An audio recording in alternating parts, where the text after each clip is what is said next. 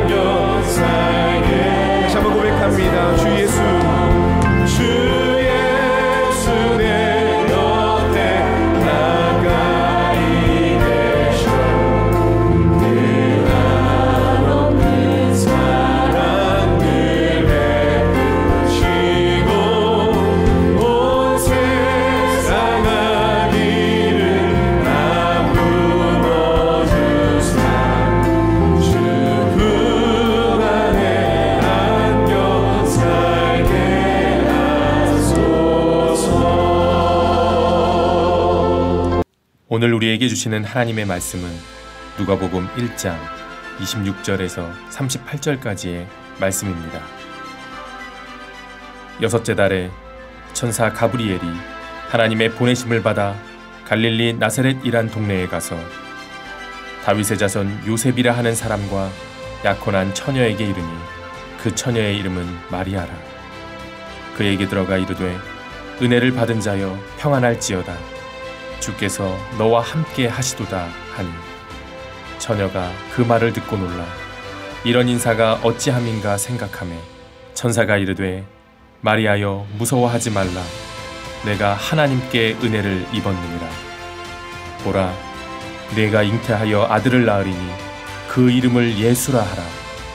그가 큰 자가 되고 지극히 높으신 이의 아들이라 일컬어질 것이요. 주 하나님께서 그 조상 다윗의 왕위를 그에게 주시리니. 영원히 야곱의 집을 왕으로 다스리실 것이며 그 나라가 무궁하리라. 마리아가 천사에게 말하되 나는 남자를 알지 못하니 어찌 이 일이 있으리이까?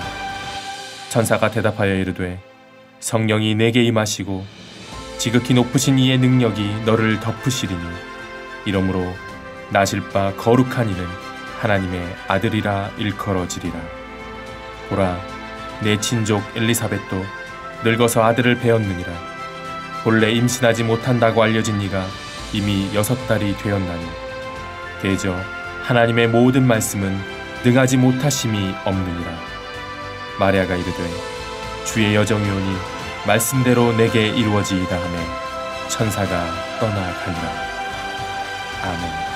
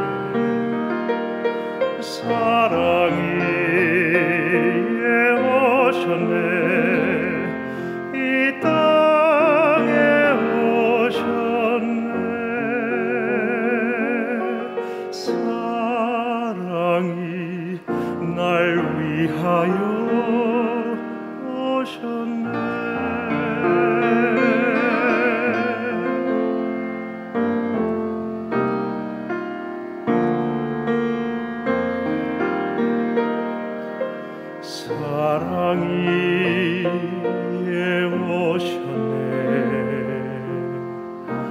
높은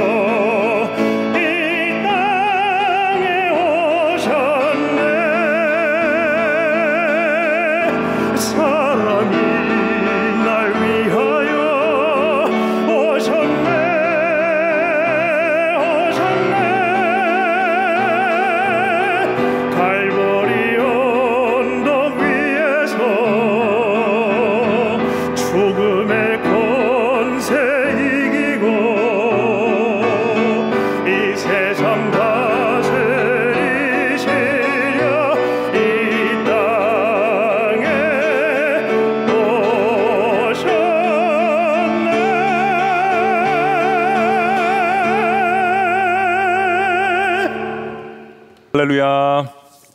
메리 크리스마스.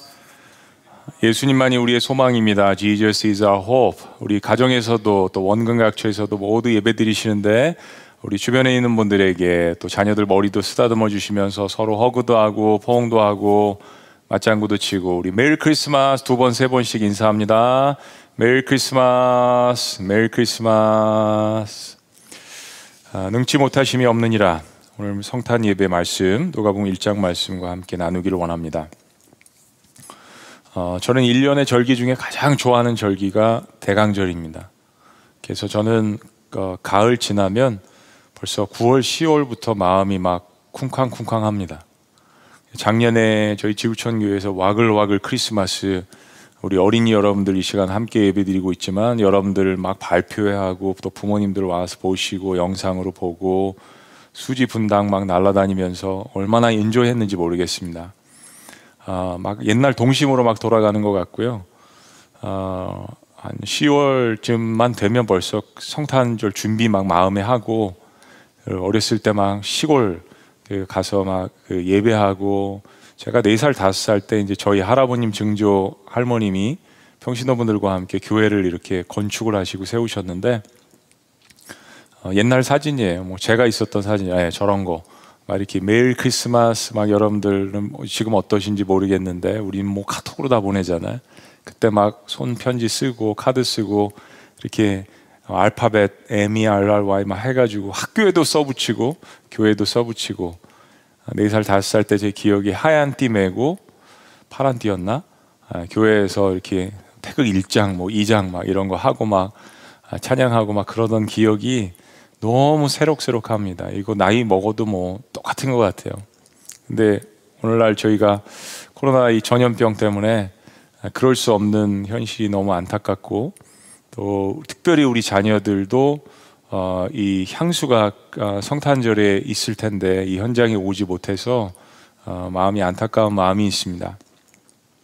그러나 성탄절의 중요한 의미를 깨닫고 내가 예수님을 경배하고 또 찬양하고 그 나심을 축하하는 게 가장 중요하다는 의미에서 아, 오늘 예배를 다 같이 여러분들과 모든 세대와 함께 아, 이렇게 드릴 수 있어서 또한 감사합니다. 오늘 본문 말씀은 이 땅에 오신 예수님의 이야기인데 특별히 아, 예수님과 가장 가까이 있었던 사람들의 그 이야기로 누가복음에서 시작을 합니다. 두 가정의 이야기인데 하나는 예수님의 친척인 침례 요한의 이야기로 시작이 됩니다. 아, 침례 요한은 아, 부모님이 사가랴와 엘리사벳인데 사가랴는 아비알 반열의 제사장 가문입니다. 그리고 엘리사벳은 아, 아론 자손의 후손입니다. 아론도 역시 제사장이잖아요. 그러니까 굉장히 뼈대가 있는 이 사가랴와 엘리사벳의 이야기로 시작을 합니다. 근데 1장 6절에 보면 이런 말씀이 있습니다. 이 두 사람이 아, 사가랴와 엘리사벳이 하나님 앞에 의인이니 주의 모든 계명과 규례대로 흠이 없이 행하더라. 이 성경에서 받을 수 있는 칭찬은 지금 다 받는 거죠. 의인이고 흠이 없다. 그것도 두 부부가 이런 칭찬을 받는 예는 성경에서 거의 없습니다. 굉장한 그 어, 아너링을 칭찬을 하나님 앞에 지금 받고 있는 거죠. 근데 다음 구절은 어, 이러함에도 불구하고 이 사람들의 삶의 위기, 고난이 있음을 이야기합니다. 두 사람이 다 아, 자식이 없고 나이가 많더라. 그러니까 하나님의 신실한 사람들에게도 이런 고난이 존재한다라는 것을 성경은 우리에게 늘 그 이야기해 줍니다. 하나님을 닮아가려고 의로운, 의로운 삶을 살고 하나님께서 흠이 없다라고 이렇게 인간에게 인정해 주실 정도의 칭찬을 받으면 얼마나 대단한 사람들입니까? 가정적으로 또 제사장 어떤 신앙적으로 영적으로 삶의 모범이 되고 그러나 이들에게는 자녀가 없었고 나이 들어간다라고 이야기합니다. 때로 의로운 삶을 살면서도 어, 우리에게 고난이 닥칠 수 있다라는 것을 성경이 분명하게 이야기하죠.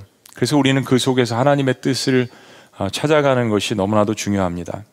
근데 어느 날이 아, 부부에게 좋은 소식을 전하는 가브리엘 천사가 나타나서 이런 이야기를 합니다. 1장 13절 14절 우리 가정에서 자녀들도 우리 다 같이 함께 읽겠습니다. 천사가 시작. 천사가 그에게 이르되 사가랴 무서워하지 말라. 너의 간구함이 들린지라 내 아내 엘리사벳이 내게 아들을 낳아주리니 그 이름을 요한이라 하라. 너도 기뻐하고 즐거워할 것이요 많은 사람도 그의 태어남을 기뻐하리니. 이 말씀을 통해서 우리가 알 수 있는 것은 사가랴와 엘리사벳이 정말 피눈물 나게 아, 이 자녀 생산을 위해서 기도를 했다는 것을 알 수 있습니다. 왜냐하면 너의 간구함이 들린지라라고 성경이 표현하기 때문입니다.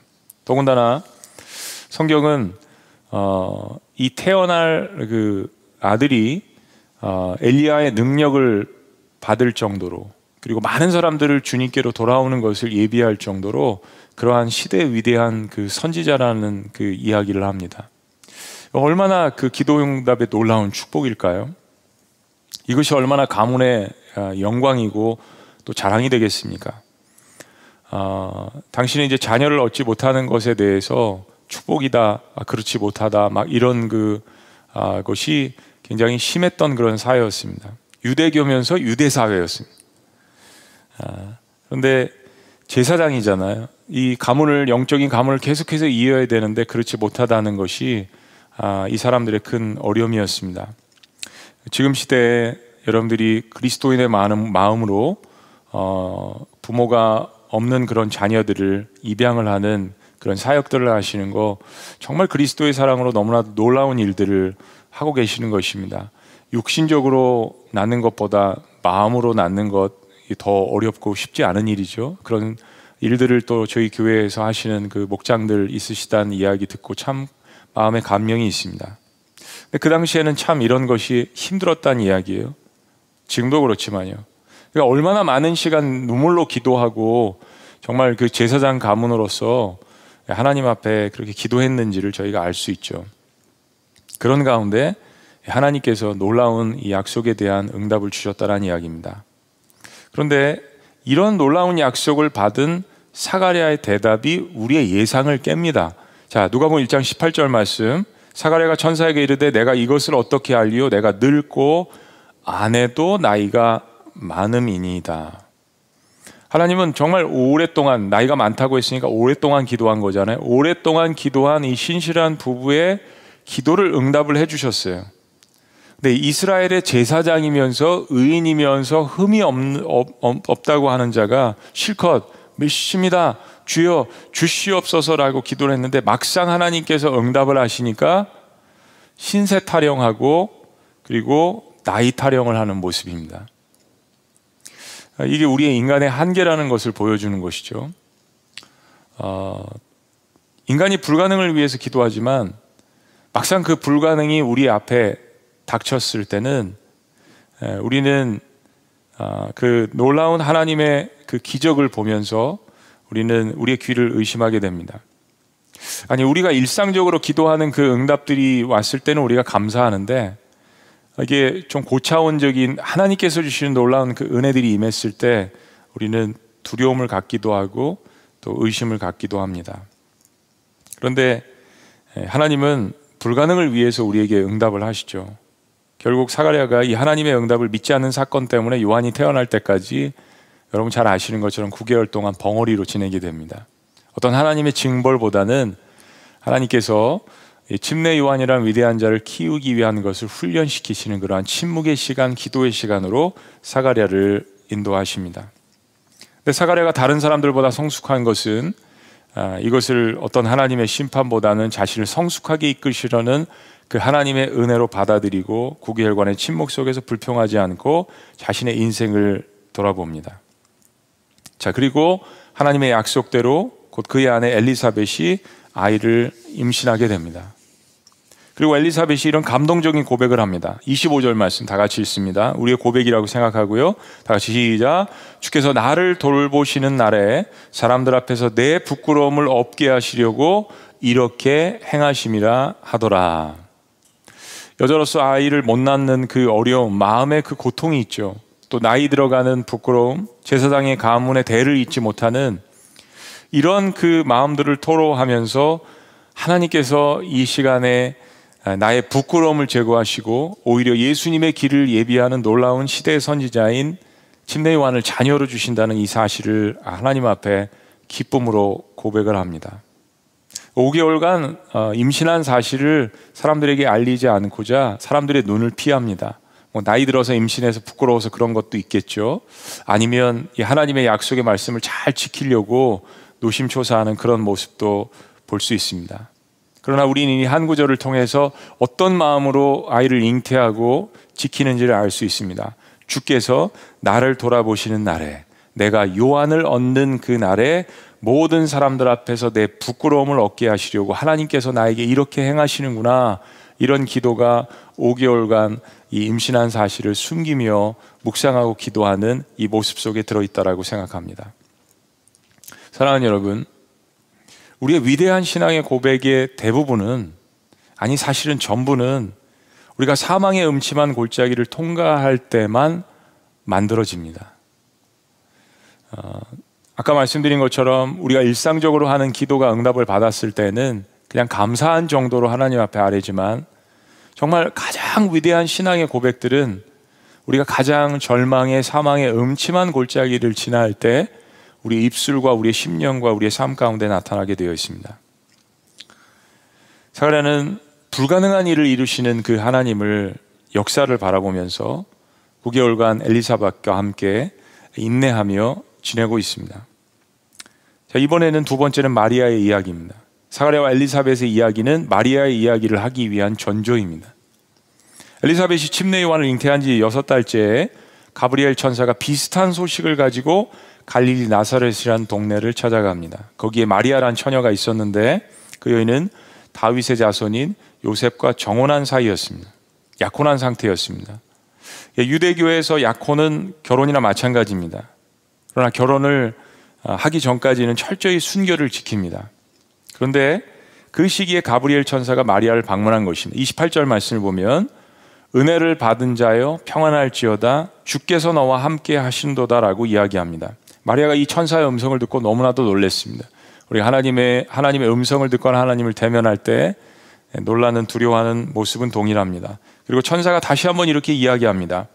30절 천사가 이르되 마리아여 무서워하지 말라. 네가 하나님께 은혜를 입었느니라. 뭐를 입었다고요? 네, 은혜를 입었다. 옛날 한국말로 이야기하면 사극에서 많이 이야기하는 성은을 입었다는 이야기입니다. 예, 제 이름의 뜻이 이렇게 아, 대단합니다. 성은 거룩한 하나님의 은혜를 입었다라는 거죠.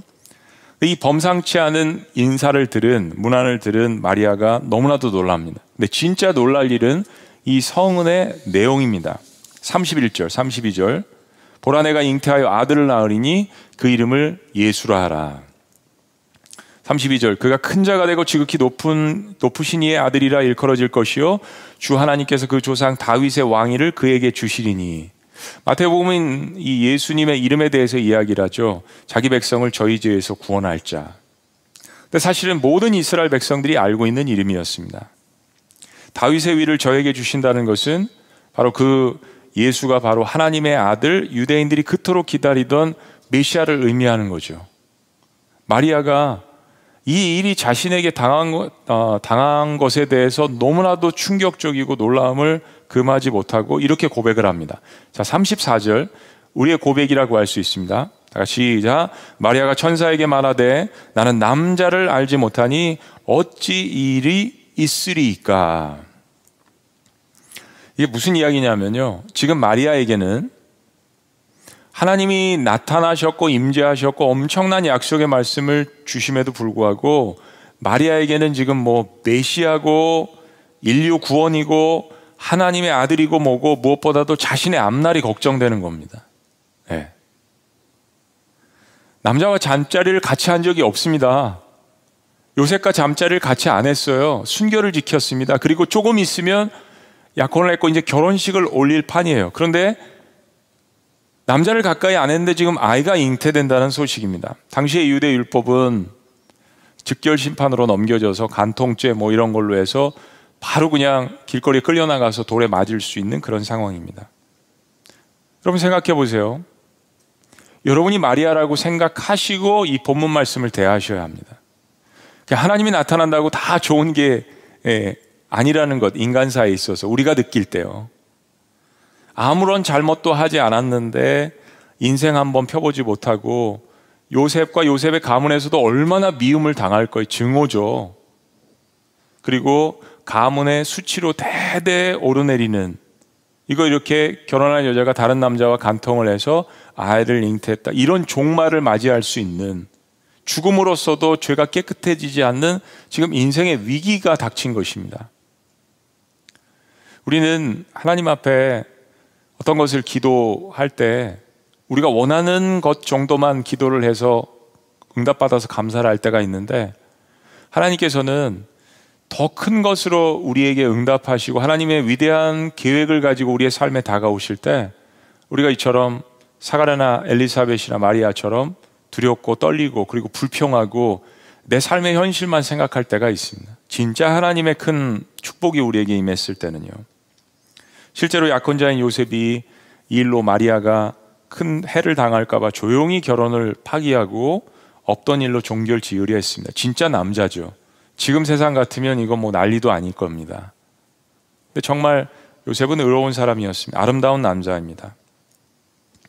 그러나 여러분, 어, 우리가 모든 위기의 순간에 기억해야 되는 것은 하나님의 놀라운 기적이라는 것은 절대절명의 위기의 순간에 다가온다라는 것입니다. 아까 말씀드린 것은 우리의 위대한 신앙의 고백이 우리의 절대절명의 위기의 순간에 다가오는 것처럼 하나님의 놀라운 기적의 역사, 놀라운 축복의 역사, 능력의 역사 역시 우리의 삶의 절대절명의 위기의 순간에 다가온다는 것입니다. 여러분, 당연시되는 것을 누구도 기적이라고 이야기하지 않습니다.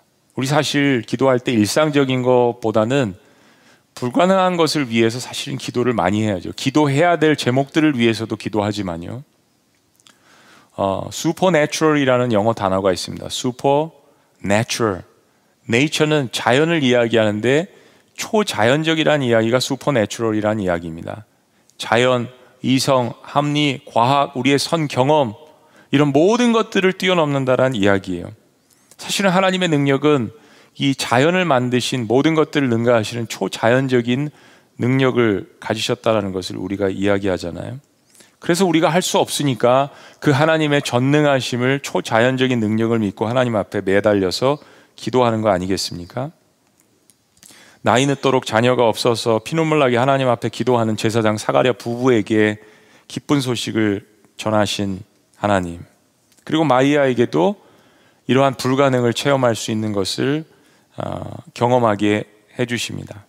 그러나 마리아는 제사장 사가리와 다른 것이 청혼을 앞두고 있고 결혼을 앞두고 있는 이 상태에서 남자를 알지 못하는 상태에서 잉태를 한다면 이것은 추방을 떠나서 죽음을 맞이할 수 있는 그러한 어려운 훨씬 더 어려운 고난이었습니다. 여러분 구약 성경대로 이 땅에 하나님의 아들 예수님께서 오시는 유일한 방법은 동정녀 처녀의 몸을 통해서 다윗의 가문의 구세주가 탄생하는 겁니다. 우리가 너무 잘 아는 것처럼 모든 유대인들은 그 메시아가 오는 것을 갈망했습니다. 구약 시대에도 여호수아, 이에수스, 헬라어로 이에수스 이 예수님이라는 이름이 흔했습니다. 그럴 정도로 구약에 있는 백성들이나 신약에 있는 백성들은 메시아가 그 땅에 오는 것을 너무나도 마음 가운데 갈망을 했습니다. 마리아도 예외가 아니었습니다. 이 메시아 사상은 의로운 사람들일수록 마음 가운데 깊이 품고 있었던 거예요. 근데 문제가 있습니다. 그 문제가 뭐냐면 그런 일이 너무나도 내가 갈망하고 소망하고 기도하는 바지만 그 메시아를 그런 일이 나를 통해서 일어난다는 것은 또 다른 일이라는 이야기입니다. 어, 어느 집회에서나 선교 집회나 전도 집회나 혹은 우리 부모님들과 자녀가 함께 예배하는 그런 예배에서 가끔 하나님께서 마음을 주셔서 말씀 마친 다음에 여러분들 가운데에서 자녀를 선교사님으로 또 목회자로 혹은 자녀들도 그런 헌신을 하고 그런 어, 걸할 때 반응이요 적지 않은 사람들의 반응이 그런 겁니다. 남의 자녀는 목회자가 되고 선교사가 되는 것을 축하해도 나의 자녀는 아니라고요. 여러분 남에게도 축복이 되는 일은 나에게도 축복이잖아요. 그런데 나는 아니라고 그 길이 고난의 길이고 어려운 길이기 때문에 나는 아니라고 생각하는 것. 여러분 마리아도 메시아 사상을 가졌습니다. 그 메시아가 구약 성경을 알았다면 동정녀 몸에 잉태한다는 사실을 알 거예요. 그런데 나는 아니라고 생각하는 것, 이 우리의 인간의 이야기입니다. 하나님께서 아기가 생길 것이라고 하셨을 때 제사장 사가랴 말씀드렸잖아요. 의로운 사람, 흠이 없는 사람. 그런데 이렇게 고백합니다. 지금 내 상황은 그 일이 불가능합니다. 나는 나이 들었고요. 도대체 어떻게 그런 약속이 이루어질 수 있겠습니까? 우리 인간의 연약함의 반응입니다. 마리아도 똑같은 질문이에요. 나는 주님 남자와 잠자리를 한 번도 한 적이 없는데 지금 요셉과 결혼을 해야 되는데 도대체 이게 무슨 일입니까? 우리가 이런 일을 대할 때 그가 사가랴든 엘리사벳이든 마리아든 하나님의 선한 사람들이에요. 우리 역시 마찬가지로 우리가 이런 일을 당할 때 우리가 잊고 있는 일은 지금 내가 누구와 대면하고 있는가를 잊는 것입니다. 지금 내가 누구와 딜을 하고 누구와 대화를 하고 누가 나에게 말씀하시는지를 잊는 거죠. 전능하신 하나님께서 위기의 순간에 찾아오신 겁니다. 마리아를 통해서 이스라엘을 구원할 뿐더러 인류 역사를 구원하시겠다라고 찾아오신 겁니다. 주님께서 가브리엘 천사를 통해서 다시 이렇게 이야기하십니다. 35절 천사가 대답하여 이르되 성령이 내게 임하시고 구약에서나 있었던 아, 왕이든지 하나님이 세우신 사람들에게 임했던 이 anointing 이 하나님의 기름 부으신 놀라운 이 성령의 역사가 내게 임하시고 지극히 높으신 이의 능력이 너를 덮으시리니 이러므로 나실 바 거룩한 일은 하나님의 아들이라 일컬어지리라. 그러면서 엘리사벳과 사가리아 이야기를 하면서 내 친척도 이렇게 아이를 갖지 못하는 상황에서 지금 임신한 지 5개월, 6개월이다라는 이야기를 통해서 마리아를 격려합니다. 예, 누군가가 겪었던 이 고난의 이야기는 다른 사람에게 힘을 줄 수 있는 거죠. 그리고 다시 한번 가브리엘 천사를 통해서 이렇게 하나님께서 말씀하십니다. 대저 하나님의 모든 말씀은 능하지 못하심이 없느니라. For nothing is impossible with God. For nothing is impossible with God. 하나님의 말씀은 하나님의 능력은 불가능이 없다라는 것을 선언하십니다. 여러분 저희는 코로나 시대를 통해서 올 한 해 동안 우리가 과거에 겪었던 경험과는 결이 다른 과거의 경험보다 훨씬 더 그 고통이 중하고 고난이 중한 그러한 일들을 겪고 있습니다. 경제가 힘들어집니다. 두통이 끊이지 않고 스트레스를 많이 받으니까요. 건강이 악화되고 코로나 블루가 많은 사람들에게 찾아왔다는 이야기를 듣고 저 역시도 그런 순간들이 가끔 찾아옵니다. 어느 때보다도 많은 성도님들이 모여서 함께 찬양하고 경배하고 예배해야 될 이 성탄절에 몇몇 우리 예배하는 사람들만 놓고 이 예배를 한다는 코로나 블루가 목회자에게 왜 안 생기겠습니까? 삶이 무기력해지고 우리 그리스도인들은 더욱더 그렇잖아요. 너무 삶이 제한되어 있습니다. 사람을 만나는 것도 그렇고 식사를 하는 것도 그렇고 교제를 하는 것도 그렇고 더더군다나 예배를 할 수 없고 속으로부터 할수 없는 이러한 그 어려운 상황 가운데에서 삶이 무기력해지는 순간들도 있죠. 삶에 문제가 생기고 직장에서 해고가 되고 세상이 나를 버린 듯하고 인생이 나를 외면한 듯하고 생각대로 일이 안 되고 자고 일어나면 매일 깊은 절망의 계곡이 나를 바닥으로 내리칠 때 모든 살 소망이 끊어진 것 같을 때 우리에게 절대적으로 필요한 것이 뭘까요? 하나님은 코로나 속에서 정말 우리 신앙의 본질을 깨닫게 하시는 것 같아요. 본질. 무엇 때문에 우리가 신앙생활을 하는가 그 본질을 깨닫게 하십니다. 우주선까지 달을 쏘아 올리는 현대 과학이 이 문제를 해결해 줄 수 있습니까? 학교에서 배운 진화론이 해결해 줄 수 있습니까? 여러분들의 대학 졸업장이 해결할 수 있습니까? 은행에 쌓아둔 현금들이 이 문제를 해결해 줄 수 있습니까? 문명의 이기가 이를 해결해 줄 수 있습니까? 아니요. 코로나가 모든 것을 다 뒤엎었습니다. 제가 지금 말씀드린 이런 모든 것들이 이 문제를 해결할 수 없음을 우리 한반도뿐만 아니라 전 세계에 있는 모든 종족과 인류가 깨달아가고 있습니다. 여러분, 이 모든 절망에서 인류를 다시 끌어올 수 있는 방법은 단 하나, 대저 하나님의 모든 말씀은 능하지 못하심이 없느니라. Nothing is impossible with God. 본질을 깨닫게 하시는 거예요. 우리가 믿는 하나님이 누군지, 하나님이 어떤 일을 하실 수 있는지, 왜 우리가 하나님을 믿는지, 그분을 경배하는지, 왜 하나님께서 그의 아들 이 땅에 보내셨는지 본질을 깨닫게 하십니다. 마리아가 사가랴나 엘리사벳보다 신앙이 좀 더 좋았던 것 같습니다. 제사장보다 평범했던 이 마리아가 신앙이 더 좋습니다. 이 이야기를 듣고 사가랴와 엘리사벳보다 훨씬 더 어려운 환경 가운데 있는 마리아가 믿음으로 이 하나님의 말씀을 받아들입니다. 그래서 육신의 어머니로 하나님께서 마리아를 택하신 것 같아요. 38절 마리아가 이르되 주의 여정이 오니 말씀대로 내게 이루어지리이다 함에 천사가 떠나갔습니다.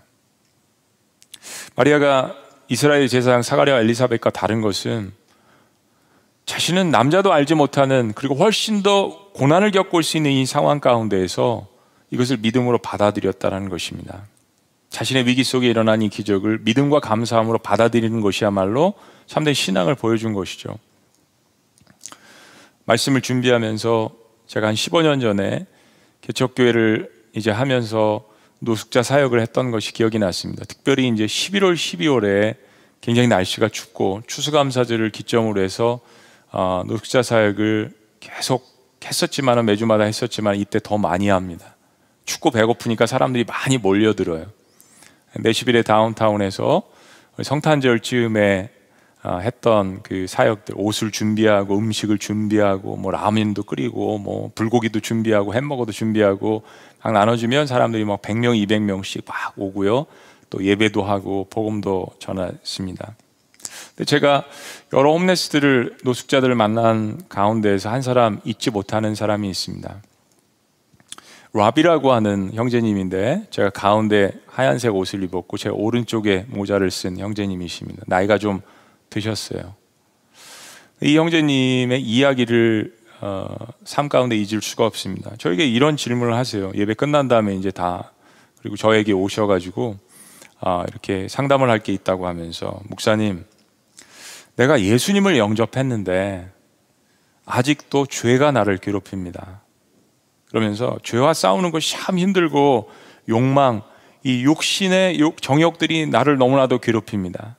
나 자신에 대해서 화가 많이 납니다. 왜 그토록 나는 예수를 믿는데 내 자신을 이기지 못할까요? 화가 납니다. 그런 고백을 해요. 노숙자분께서.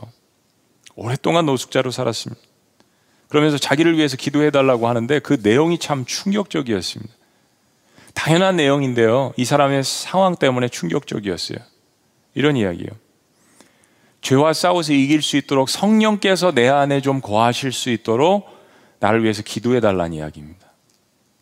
그래서 제가 설명을 드렸습니다. Hey brother, brother Robbie, when you accept Jesus Christ in your heart, the Holy Spirit, the power of the Holy Spirit dwells in your heart already.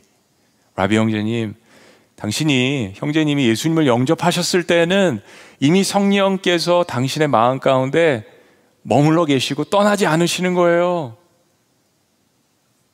라는 말씀을 드리면서 성령의 충만함을 어, 말씀드리고 설명을 드리고 그분을 위해서 기도해 드렸습니다.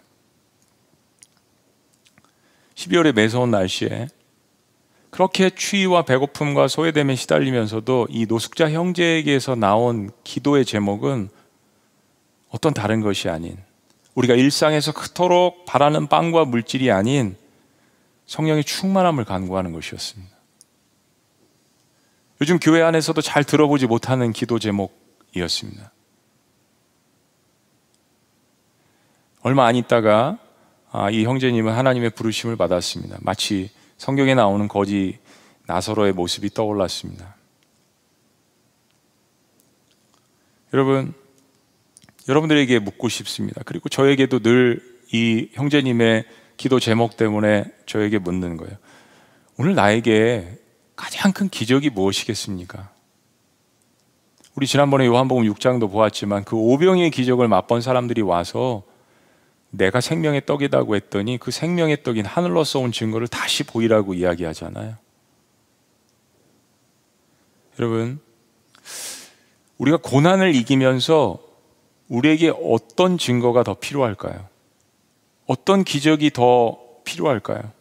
우리에게 있어서 우리의 삶에 있어서 가장 큰 The greatest miracle in our life. 우리의 삶 가운데 가장 큰 기적이 무엇이겠습니까? 그건 바로 저와 여러분들이 지금 이 시간에 나 같은 죄인이 예수 그리스도를 12월 25일 2020년 이 시간에 만나고 있다는 사실입니다. 그리고 주님께서 그런 가브리엘이 아니더라도 우리에게 찾아오셔서 예배를 드리고 그, 그것을 받아주신다는 사실입니다. 옛날 시골 약장사의 말처럼 여러분 성경책에 약이 두 개가 있습니다. 하나는 구약이고요. 하나는 신약이고요. 이거 한번 잡숴 보세요. 자다가도 벌떡 일어납니다. 신기한 면약입니다. 하나님 3년 믿으면 암이 낫고요. 10년 믿으면 떼부자가 되고요. 10년 거기서 10년만 더 믿으면 당신이 원하는 거 모든 거 다 가질 수 있습니다. 이런 약속은 성경 어디에도 없습니다. 어디에도 없어요. 성경이 우리에게 확실하게 약속하는 것, 그것은 나 같은 죄인도 죄를 뉘우치고 예수 그리스도를 영접하고 그 전능하신 하나님을 아버지라고 부르며 경배할 수 있다라는 그 사실입니다. 여러분, 여러분 다 아시는 이야기예요. 근데 오늘 이 말씀을 통해서 여러분에게 충격적인 이야기를 드리길 원합니다. 여러분, 마리아와 엘리사벳만 침례 요한을 잉태한 것이 아닙니다. 그들만 성령의 충만함을 받은 것이 아닙니다. 우리가 오늘날 우리의 마음 가운데 예수 그리스도를 영접하시지 않았습니까? 여러분 마음 가운데 그 구약에서 뛰어난 사람들만 받았던 그 성령의 역사를 누구든지 마음 가운데 받지 않으셨어요? 여러분이 예수 그리스도를 영접하면서 성령님을 잉태하지 않았습니까? 마음 가운데? 하나님께서 여러분 마음 가운데 찾아오시지 않았나요? 하나님이 선택하신 사람들만 받았던 이 놀라운 역사가 예수님께서 이 땅에 오심으로 말미암아서 모든 주님을 영접하는 사람들에게 일어났습니다. 그리고 주님이 그토록 약속하셨던 성령님께서 우리의 마음 가운데 거하셔서 우리는 성령님을 소유한 사람들이 되었습니다. 여러분 이것보다 인생 가운데 인간이 경험할 수 있는 더 큰 기적이 어디 있겠습니까? 내가 예수님을 소유하고 성령님을 잉태하고 성령님을 소유했다라는 이것보다 우리의 삶 가운데 더 큰 기적이 어디 있겠습니까? 불가능을 가능으로 만드신 하나님입니다. 대저 하나님의 말씀은 능치 못하심이 없느니라. 사도 바울은 이 사실을 이렇게 고백했습니다. 고린도후서 4장 7절 11절에서 우리가 이 보배를 질그릇에 가졌으니 이는 심히 큰 능력은 하나님께 있고 우리에게 있지 아니함을 알게 하려 함이라. 그리고 우리의 삶보다 현실보다 훨씬 더 어려움을 고백합니다. 우리가 사방으로 우겨쌈을 당하여도 쌓이지 아니하며 답답한 일을 당하여도 낙심하지 아니하며 박해를 받아도 버림받지 아니하며 거꾸로 트림을 당하여도 망하지 아니하고 우리 10절 다 같이 읽습니다. 가정에서 다 같이 큰 목소리 시작. 우리가 항상 예수의 죽음을 몸에 짊어짐은 예수의 생명이 또한 우리 몸에 나타나게 하려 함이라. 할렐루야. The death of Jesus Christ The marks of Jesus Christ, 예수 그리스도의 죽음과 the resurrection of Jesus Christ, 예수 그리스도의 부활과 예수 그리스도의 그 흔적이 우리의 삶 가운데 지니고 있대요. 우리와 함께 하시는 거예요. 우리는 질그리시고 깨어질 수밖에 없는 존재들이지만 예수 그리스도께서 마리아에게 오셨던 것처럼 주의 성령께서 사가리아과 사가리아와 엘리사벳에 오셨던 것처럼 우리는 성령님을 소유하고 예수 그리스도를 소유하고 있습니다.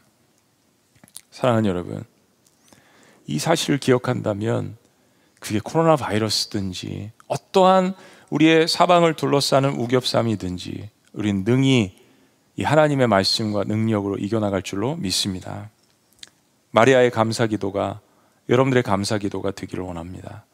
1장 46절부터 55절에 마리아는 하나님 앞에 춤추며 뛰며 기뻐해서 주님을 경비하면 이렇게 고백합니다. 마리아가 이르되 내 영혼이 주를 찬양하며 내 마음이 하나님 내 구주를 기뻐하였으면 마치 다윗의 고백입니다. 그리고 저는 이 말씀을 잊을 수가 없습니다. 48절 우리의 고백입니다. 우리 다 같이 고백합니다. 시작. 그의 여종의 비천함을 돌보셨습니다. 보라 이제 후로는 만세의 날을 복이 있다 일컬이로다. 마리아의 겸손한 고백이죠.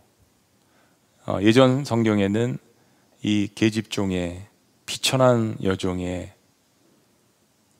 나의 비천함을 하나님께서 돌보셨다는 이 고백. 하나님의 그 능력이 어떤 것인지, 그 하나님의 성령의 역사가 이 즐거울까, 즐거울까 같은 나의 인생에 임하시는 것이 어떤 것이라는 것을 고백합니다. 겸손하게. 나의 비천함을, 인생의 비천함을 돌보셨다라는 이 고백. 오늘 저와 여러분들의 고백이 되었으면 좋겠습니다. 저는 여러분들의 삶의 모든 정황을 다 알 수 없습니다. 여러분 개개인의 부끄러움을 하나님께서 씻으시며 하나님께서 여러분들을 모든 사람들과 상황 가운데서 우뚝 서게 하시는 그날이 언제인지는 모릅니다. 그러나 분명한 것은 우리 하나님께서는 이미 우리의 삶 가운데 좌정에 계시고 우리는 그 하나님의 능력을 성령으로서 소유하고 계십니다. 하나님께서 반드시 하나님의 때 우리의 기도보다 더 상상치 못할 방법으로 우리를 축복하실 것을 믿음의 눈으로 바라보시기를 주의 이름으로 축원합니다. 기도하시겠습니다.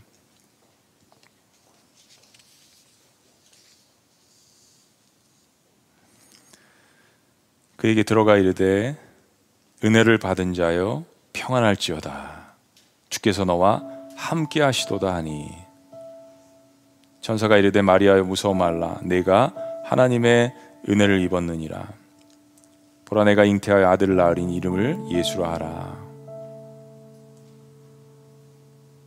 대저 하나님의 모든 말씀은 능하지 못하심이 없느니라. 대저 하나님의 모든 말씀은 능하지 못하심이 없느니라. 우리의 고백입니다. 주여 여종의 저의 비천함을 돌보셨습니다. 보라 이제 후로는 만세 나를 복이 있다. 일거리로다. 그렇습니다. 어, 우리 인류의 비천함을 돌보시기 위해서 이 땅에 오셔서 하나님의 말씀은 능치 못하심이 없음이라 예수 그리스도를 통하여서 우리에게 말씀해 주신 것 너무나도 감사합니다. 살아계신 하나님, 그 주님을 우리의 삶 가운데 소유하고 있음과 동시에 주님을 사랑하고 경배하는 이 모습이 우리의 삶 가운데 끊이지 않도록 붙들어 주시옵소서. 놀라우신 이름, 거룩하신 이름, 우리와 함께 하신 이름 예수 그리스도의 이름으로 기도합나이다. 아멘. 우리 가정에서도 우리 자리에서 다 같이 일어나셔서 주신 말씀 생각하면서 우리 Silent Night, Holy Night 1절 영어로 부르시고 우리 한국말로 다 같이 함께 찬양합니다. 경배합니다.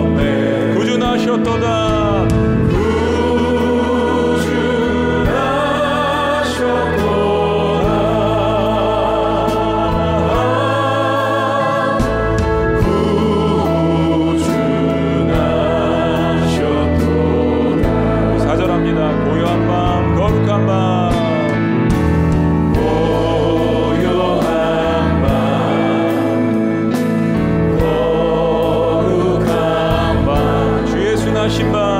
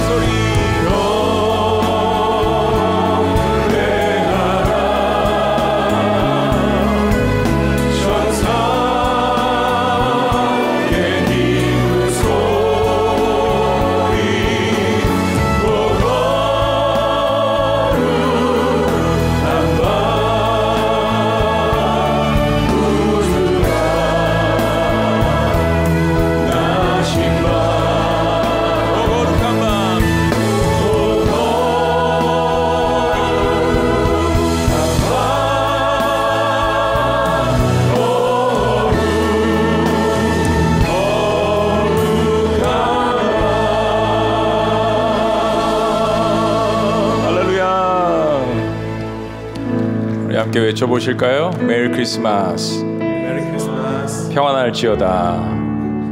따라서요. 평안할지어다. 평안할지어다. 축복이 있을지어다. 메리 크리스마스. 우리 가정에서도 자녀들 손 붙잡고 우리 함께 기도하겠습니다. 하나님 아, 올 한 해 참 어려운 일들을 많이 겪었습니다. 그리고 역시 지금 또한 어려운 일을 겪고 계신 많은 성도님들이 있습니다. 하나님 그들 마음 가운데 찾아가 주셔서 두려워 말라 평안할지어다. 대저 하나님의 말씀은 능치 못하심이 없느니라. 이 말씀을 각각 개인의, 개인에게 가정에게 주님께서 말씀하여 주시는 것 믿고 마음 가운데 성령의 역사가 있음을 받아들일 수 있도록 역사하여 주시옵소서. 이 비천한 자를 돌보시는 그 하나님의 은혜를 찬양합니다라는 고백이 이 성탄절 계절 가운데 대강절에 높이 높이 울려 퍼져서 고난을 당하는 많은 사람들이 우리 그리스도인들을 보고 힘을 얻을 수 있도록 주께서 우리를 사용하여 주시옵소서. 우리를 구속하신 놀라운 신 이름 삼일체 하나님 성부와 성자와 성령의 이름으로 축복하고 기도합나이다. 아멘.